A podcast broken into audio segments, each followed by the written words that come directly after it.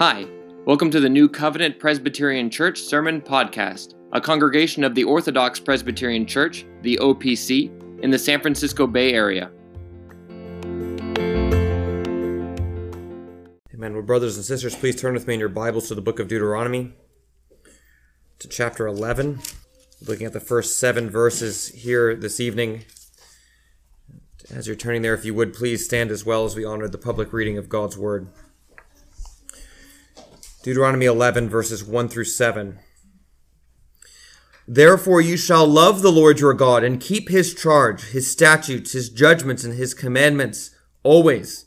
Know today that I do not speak with your children who have not known and who have not seen the chastening of the Lord your God, his greatness and his mighty hand and his outstretched arm, his signs and his acts which he did in the midst of Egypt to Pharaoh, king of Egypt, and to all his land what he did to the army of Egypt, to their horses and their chariots, how he made the waters of the Red Sea overflow them as they pursued you, and how the Lord has destroyed them to this day. What he did for you in the wilderness until you came to this place, and what he did to Dathan and Abiram, the sons of Eliab, the son of Reuben, how the earth opened its mouth and swallowed them up, their households, their tents, and all their substance that was in their possession, in the midst of all Israel. But your eyes have seen every great act of the Lord which he did. Thus far, the reading of God's word. You may be seated.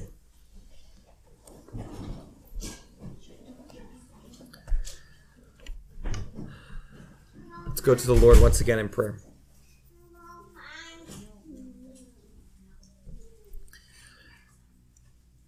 Father, how we do pray that you would give us hearts to love you, especially in light of all of the great and wonderful things that you have done for us, which our own eyes have seen. Lord, help us to see even the depth of our obligation to love you, and that in so doing we would see the great wickedness of not loving you. Lord, please melt our hearts, remove our hearts of stone, and help us to grow in our love for you. For we ask all this in the name of Jesus. Amen. In life, in very many situations in life, a person's knowledge or experience with something sets our expectations for what we expect from that person.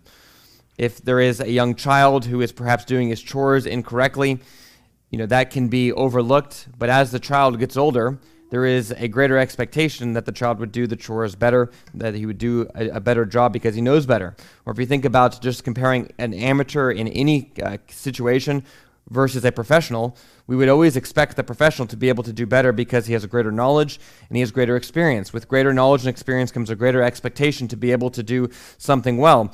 And this is not just true in as a general principle, but it's also true morally. So, for instance, if we go back to the idea of a, a, small child, we may excuse a small child doing something wrong, doing something even morally wrong, uh, if the child does not understand that what he is doing uh, is, in fact, wrong. And this could maybe apply to other situations as well. If people did not know something was, was uh, wrong, we would overlook it. But as the person grows in understanding and in knowledge, or the situation becomes enlightened to them, then all of a sudden there is a greater obligation to act correctly. And this is not just true in general and morally, but it's even true spiritually. And this is what Moses here is speaking about in these verses.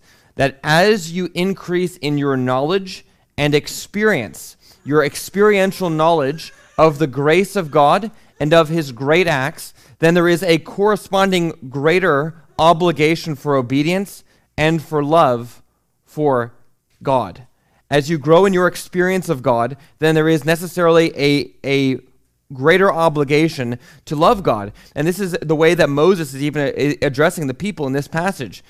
He's, he's speaking to the people about their privileged position. Your eyes have seen. You've seen all the works of God. And because you've seen it, Moses reasons, you really have no excuse not to love God. Your obligation to love God, the obligation to obey the command that Moses is giving to love God, is rooted and grounded in the fact that your own eyes have seen everything that God has done. As knowledge increases, so does the obligation to love God.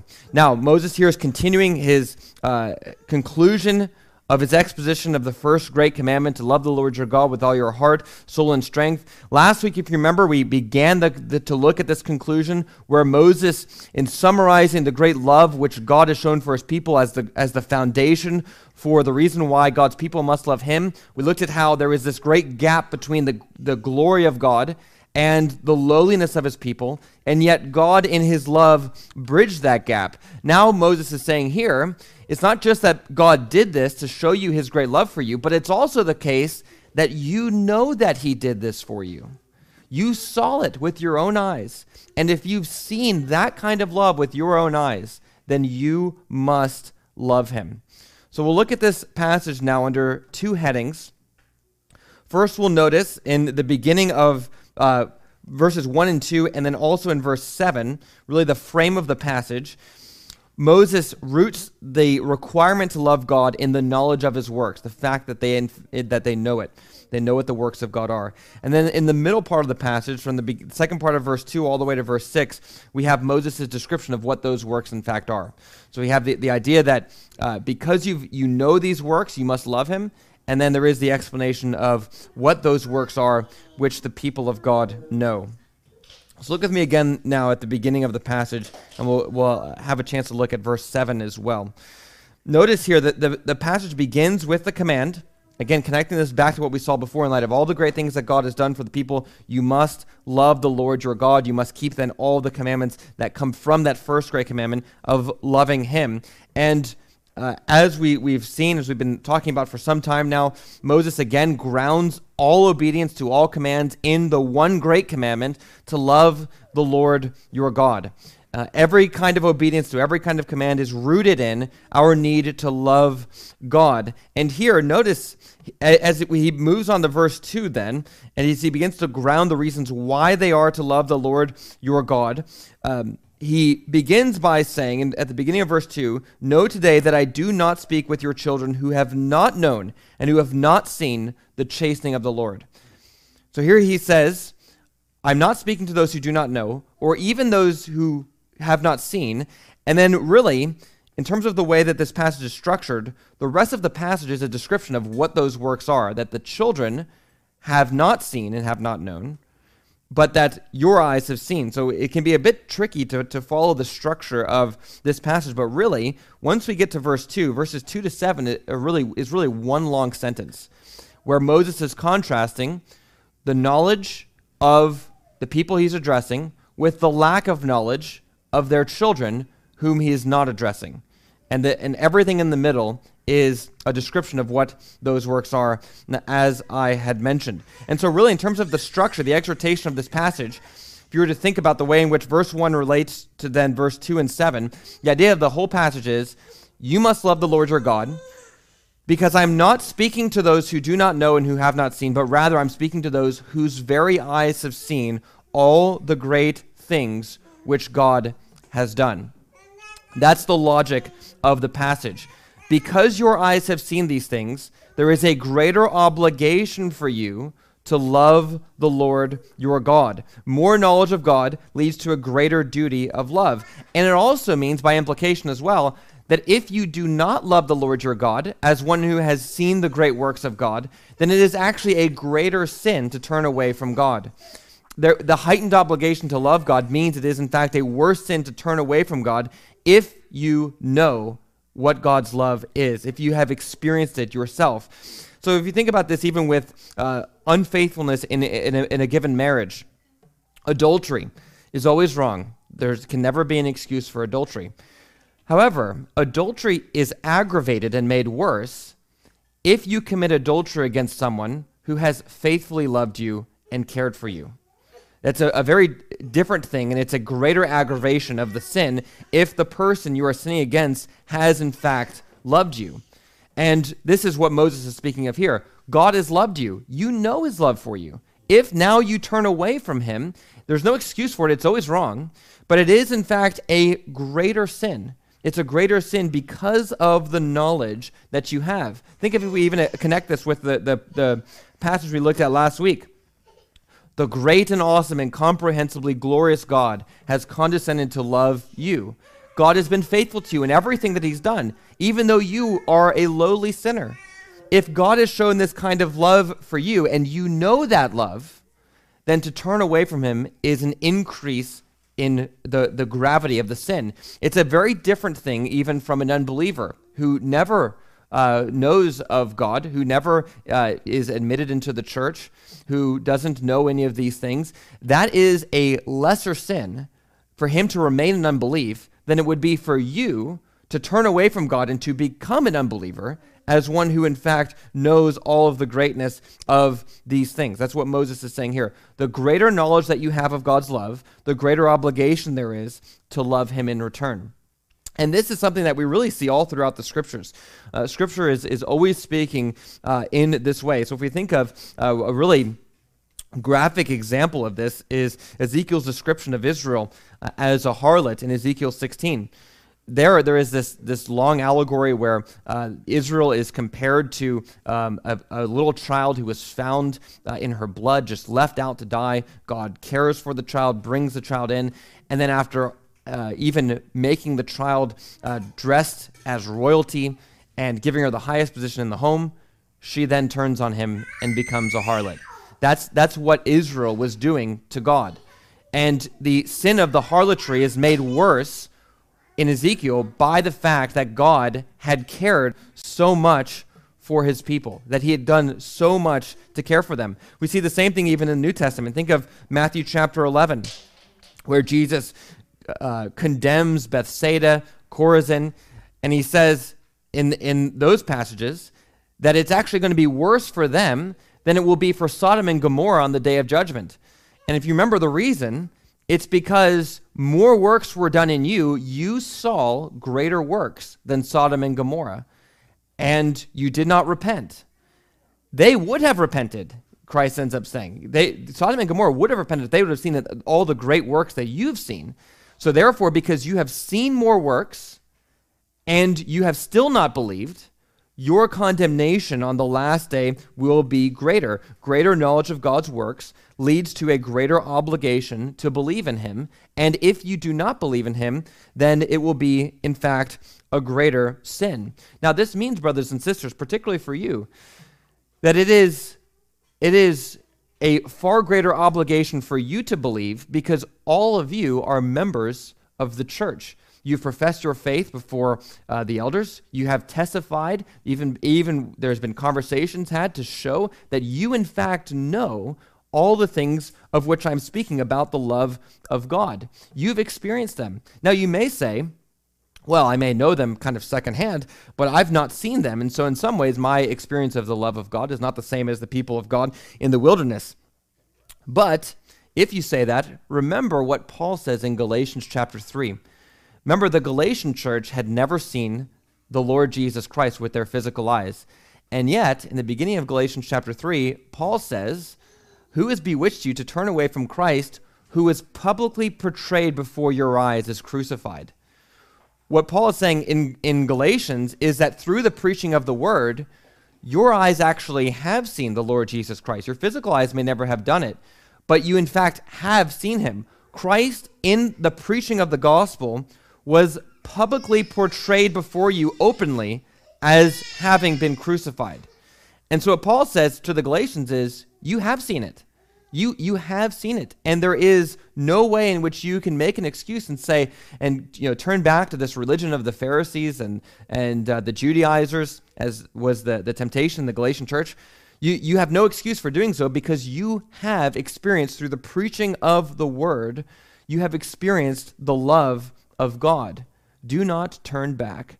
You have experienced too many great things. This kind of logic actually is um, the logic of most of the book of Hebrews. That's the, the way almost the entire book of Hebrews uh, is structured. And there, it's actually in the book of Hebrews, uh, not just that you've experienced the love of God and therefore there's no excuse, but what's what is even more, um, even greater than uh, what Moses is speaking of because the people in the New Testament, in our own church age, have experienced not just the redemption out of Egypt, but even a greater redemption through the Lord Jesus Christ, there is in fact a greater obligation on you to love the Lord your God than there was even for the people that Moses is speaking with, who even saw the Exodus, who even saw all the plagues. This is the way that, uh, that um, Hebrews works all the way throughout. So there'll be this great description of the difference between Christ and the angels.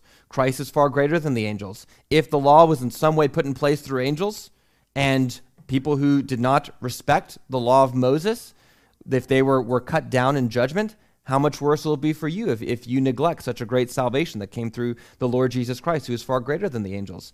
Uh, if if uh, the law of Moses is set aside and, it, and someone is condemned on the evidence of two or three witnesses, how much greater of a judgment will it be for you if you trample on the, the, the blood of the Lord Jesus Christ by which you have been sanctified? If setting aside Moses is bad and that leads to judgment, then it'll be far worse for you because you're setting aside Christ, who is far greater. You have, a, you have knowledge of a greater salvation, you have experience of a greater love, and therefore you will be more held to a, a, higher standard, held to more account because of uh, the great things which you yourself have seen. And this is how we're to even understand the very difficult passage in Hebrews 6 about uh, those who have been enlightened by the Spirit, who have tasted the heavenly gift. The idea here is it's those who have known the greatness of all of God's works, they've experienced it themselves, and then, as those who are members of the covenant, who then turn away. And the, the author of the Hebrews says, you know, how can they be renewed to repentance? The idea there is that there is a version of this kind of sin where you know of the love of God, and you know it very personally, and then you turn away from Him, that actually it's such a grave sin that you will never be forgiven of it. That you will be so hardened that you will actually just uh, be, be left to uh, your own devices and you will never, in fact, be granted repentance in this life. Now, it doesn't mean that, that everyone who backslides is, is gone, that they can't be, uh, that they can't be saved. But it does mean that there is a very real hardening that happens for those who do backslide and who know the knowledge of the truth. And the greater the knowledge of the truth, the more dangerous the sin of turning away from God is. And there is a point where if you know enough and you've experienced enough of the love of God, and then you turn away, there is actually no hope of being restored to repentance. And notice, even the, the, the gravity of that sin is 100% based on the knowledge, the experiential knowledge that you have of the greatness of the works of God. Paul even speaks of this in his own uh, kind of autobiographical statement in 1 Timothy 1, where he's speaking about the way in which he persecuted the church. And he says that he was granted grace because he did it in ignorance. The, the idea of what Paul is saying is, is that his actions showed uh, him to be very much similar to one who had committed the sin that leads unto death, the blasphemy against the Holy Spirit, of which there will be no forgiveness. The only thing that Paul says that separates him from someone who actually committed that sin was his lack of knowledge, is that he was legitimately ignorant. If he had not been ignorant, then he would have been committing the sin that leads unto death, the, the sin of blasphemy against the Holy Spirit. But notice, the one thing that kept him from that is the lack of knowledge that he had. The greater knowledge that you have of the love of God, the greater the obligation that you have to love him, and the greater the sin for turning away from him. Your obligation to love God increases with your increase of knowledge. So, brothers and sisters, consider your privilege. Consider the privilege that is yours that you would know this grace, that you would know the love of God. Remember what Ezekiel speaks of. God finds this little infant abandoned and wallowing in its own blood. He has pity. He takes her in. He washes her. He cares for her. He treats her as royalty. He gives her a great robe and clothes her. And then she turns away from him. Let it not be that you would know this kind of love and then turn away from God. There is no there are no excuses. Your eyes have seen. Your eyes have seen things and through the preaching of the word that are even far greater than the things which Moses here is speaking of. I am not speaking to those who do not know. I am speaking to those who know. I'm speaking to those who have seen with their own eyes the great works of God. Now, if we were to ask then, what are these works? And so Moses details in the middle of the passage. second part of verse 2 all the way through verse 6. Now, this, this description of the great works of God, which the people knew and which removes all of their excuses, can be broken up into two parts. Second part of verse 2, all the way through the end of verse 5, is a description of God's work of redemption. And then in verse 6, there is a description of God's work in discipline. So, God's work of redemption and God's work of discipline. Those are the, the way that Moses breaks up uh, this description of God's works. And, and in both cases, they remove our excuse not to love him. They are a great encouragement to us to love him because we've seen all these great things. Notice here the, the, the, the thing that Moses says that the people of God have seen that their children have not seen is the chastening of the Lord. Now, this word can also be translated as something like discipline, um, where it's more related to simply instruction, training in wisdom and righteousness. Uh, the idea there is um, it's it's not just a a discipline in terms of a more negative thing, especially since the second part of uh, verse two all the way down to verse five is all positive and, and in no way is against the people of God. It's all for their benefit. It's it's a redemption, and so the thing in which uh, Moses says that the people of God have seen in verses 2 to 5 is all related to the Exodus. Now, we have a lot of language here that's very classically related to the Exodus. I have mentioned several times the idea of God's mighty hand and outstretched arm. That description of God is always related to the Exodus. Uh, God showed his mighty hand and his outstretched arm when he sent all the plagues to Egypt and when he cast the horse and the rider uh, into the sea. And this is exactly then what Moses goes on to recount all his signs, his acts, which he did in the midst of, of Egypt to Pharaoh and to all his land.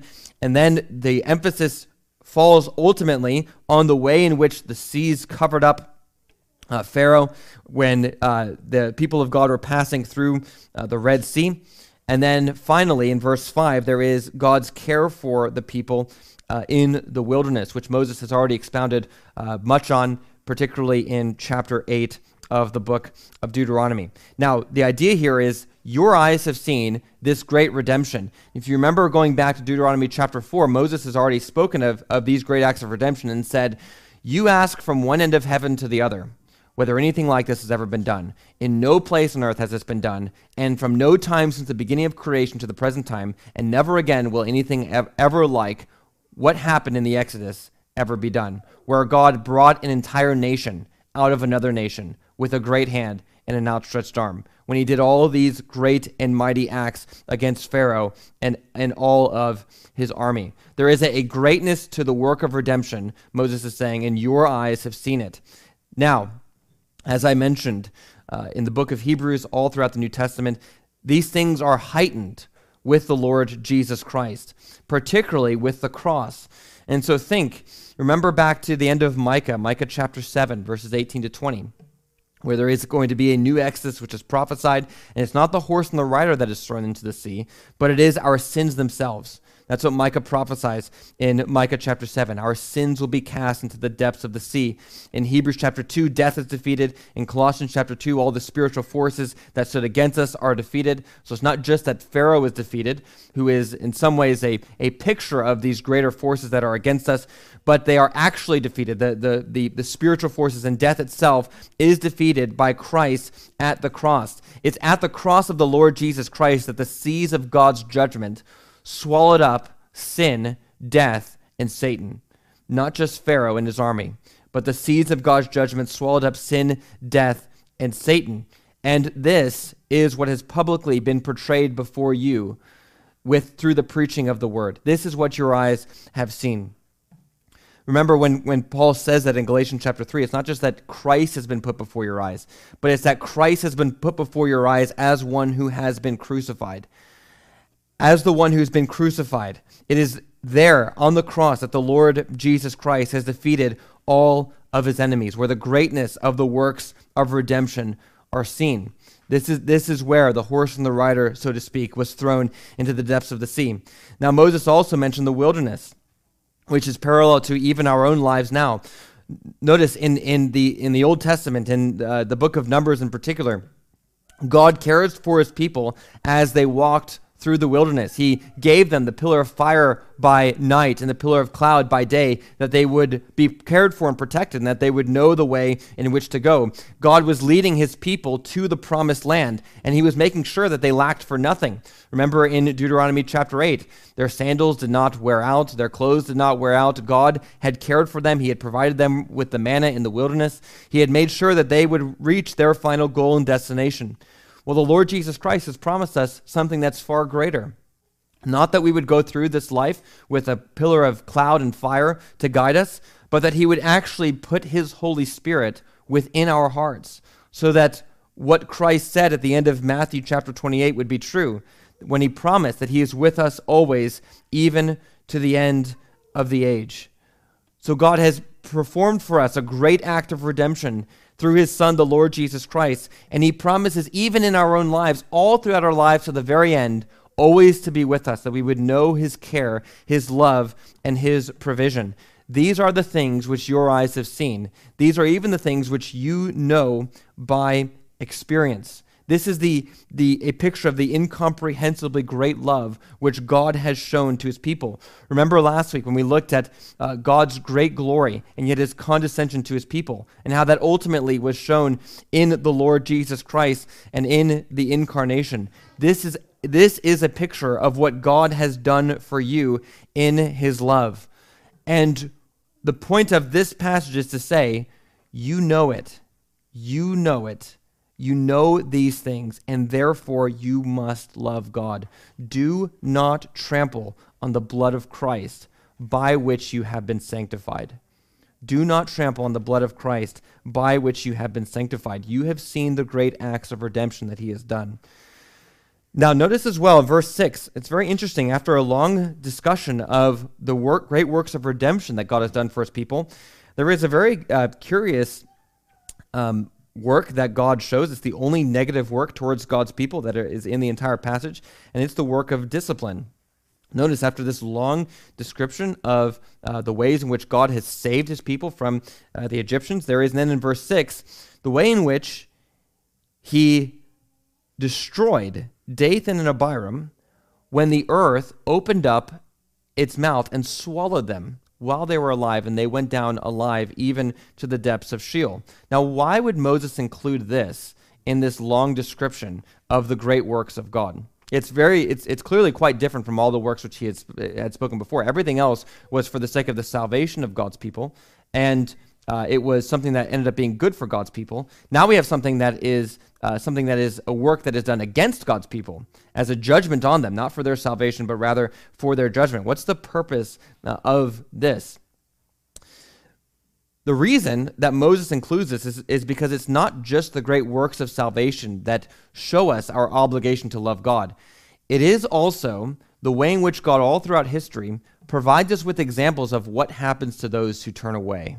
What happens to those who do not take heed to Moses' words. Those are things that you know as well.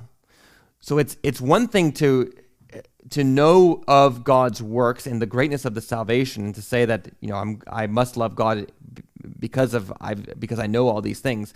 It goes even a step further to say that not only do you know these works that perform the foundation for why you ought to love God, but you also know what happens to those who don't you know what happens to those who don't love God, who should love God. You know that you should. You know the works which prove that you should, and you know what happens to those who don't.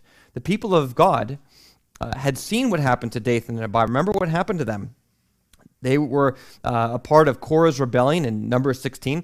Uh, Korah himself was part of the Kohathites, which we actually just read uh, earlier in the service with the duties of the Kohathites. They were uh, the most privileged of all the Levites. The only thing that they did not have was the priesthood. They were the most privileged, and yet they wanted more. And so, because of that, they rebelled. Dathan and Abiram also wanted more uh, power as well. And so, they complained against Moses, not recognizing their own privilege, but wanting more power. And when they challenge uh, Moses, and even more particularly Aaron, then uh, God actually uh, destroys Korah and his company by fire. And then Dathan and Abiram, you know, God says, if these people die a natural death, I promise I have not spoken from God. That's what Moses says. And then the earth swallows up their entire families and they go down uh, alive into Sheol itself. The purpose of this is to show if you turn away from God, it's not just that it's a great sin, and it is a great sin that's made even far worse because of your knowledge of God, but there are terrible things in store for you. There are terrible acts of judgment that have come to everyone who has committed these great sins. Now remember, Dathan and Abiram, they're not like Pharaoh and his armies. They were covenant members. They were, they were members of the church.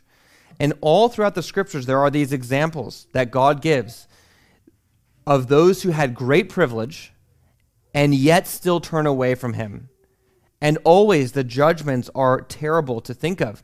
And the purpose is, uh, is just to show, even as the Apostle Paul says in 1 uh, Corinthians 10, that, that these things were written down for our instructions, so that he who thinks he stands take heed lest he fall. It is for those who truly love God also to take heed of the warnings that come for those who will, in fact, not continue in love for God. And so think of Lot's wife. It's the purpose of the, the record of that story. Uh, Lot's wife, as she's fleeing from Sodom, turns around because she misses all the great things that she had in Sodom. And God says, uh, you know, if you're not going to be wholly devoted to me, then you will be destroyed. And she's immediately turned into a pillar of salt. Nadab and Abihu did not respect the warnings concerning God's worship. They did not keep it pure. And so they were immediately struck down by fire. Ananias and Sapphira war, uh, uh, lied against the Holy Spirit and they were immediately struck down. The Apostle Paul speaks in 1 Corinthians 11 of those who do not partake of the Lord's Supper properly. They were immediately struck down. And the point is all is to, of all this is, is this is that it is a very serious thing to turn away from God. It is a very serious thing, and the scriptures are filled with examples of what happens to those who do not remain, uh, who do not remain faithful to the Lord, but who turn away from him. It's not just that you know the works. It's not just that you know the works. You also know the judgments that come against those who turn away. You know of these things. You know what happened to Dathan and Abiram when they, having seen all these works, did not remain faithful to God, did not consider their privilege, but wanted more, and so rebelled against the Lord. Part of, remember, brothers and sisters, part of true faith, as it's defined in our confession, is trembling at the threats of God. It's trembling at his threats. That it does put a fear in our hearts to think about what God does to sinners he's angry with. Our God is a consuming fire, and it is for us to tremble at even the thought of turning away from him because God uh, is a God of justice who will leave ultimately no sin unpunished. He will leave no sin unpunished. And so, brothers and sisters, let us continue in our love for the Lord. Let us continue. I am speaking as one who is preaching to you this evening. I am speaking to those who know of all of God's great works. I'm speaking to those who know of his works of redemption and those who know of his works of discipline. Now, there may be difficult times ahead of us. You know, no, nobody knows what's coming. Certainly, there have been difficult times that we have gone through.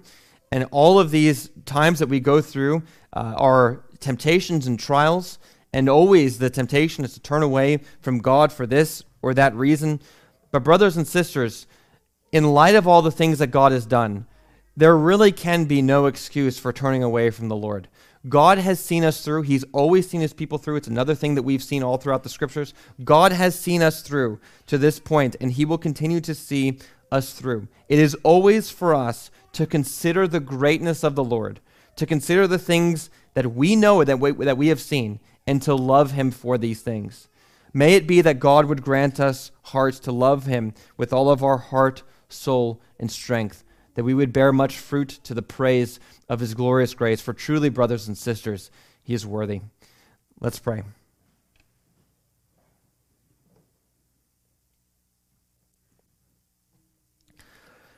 Oh, Father, how we do confess before you our own weakness. Lord, we can say with Moses, as Moses, in some sense, even corners us and shows us that there is simply no excuse for not loving you. We have been given everything. And yet, Lord, we often see in ourselves a coldness, a deadness. Our love is quite pitiful in comparison with, with the love which you have shown to us. Lord, may it be that you would help us to honor you, that we would love you, that we would see the great way in which you loved us, and that we'd even be able to see in ourselves that even if we make great progress in our love for you, it is still nothing compared to what you have done for us. Lord, give us faithfulness. Help us to, to remain faithful even in the most trying and difficult of circumstances. And may even our lives in this way be a testimony to the world of the love which you have shown for us. Help us, O Lord, so to keep this first and great commandment, to love you with all of our heart, soul, and strength. For we ask it in the name of your Son, the Lord Jesus Christ. Amen. Amen. Well, brothers and sisters, let's respond now to the preaching of God's word by singing a word of praise, singing particularly the doxology. We'll stand as we sing.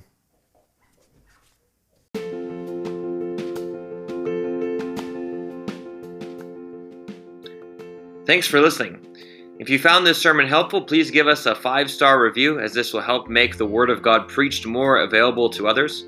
Also, if you'd like to find out more about our church, you can visit our website at newcovopcssf.com. That's N E W C O V O P C S S F.com.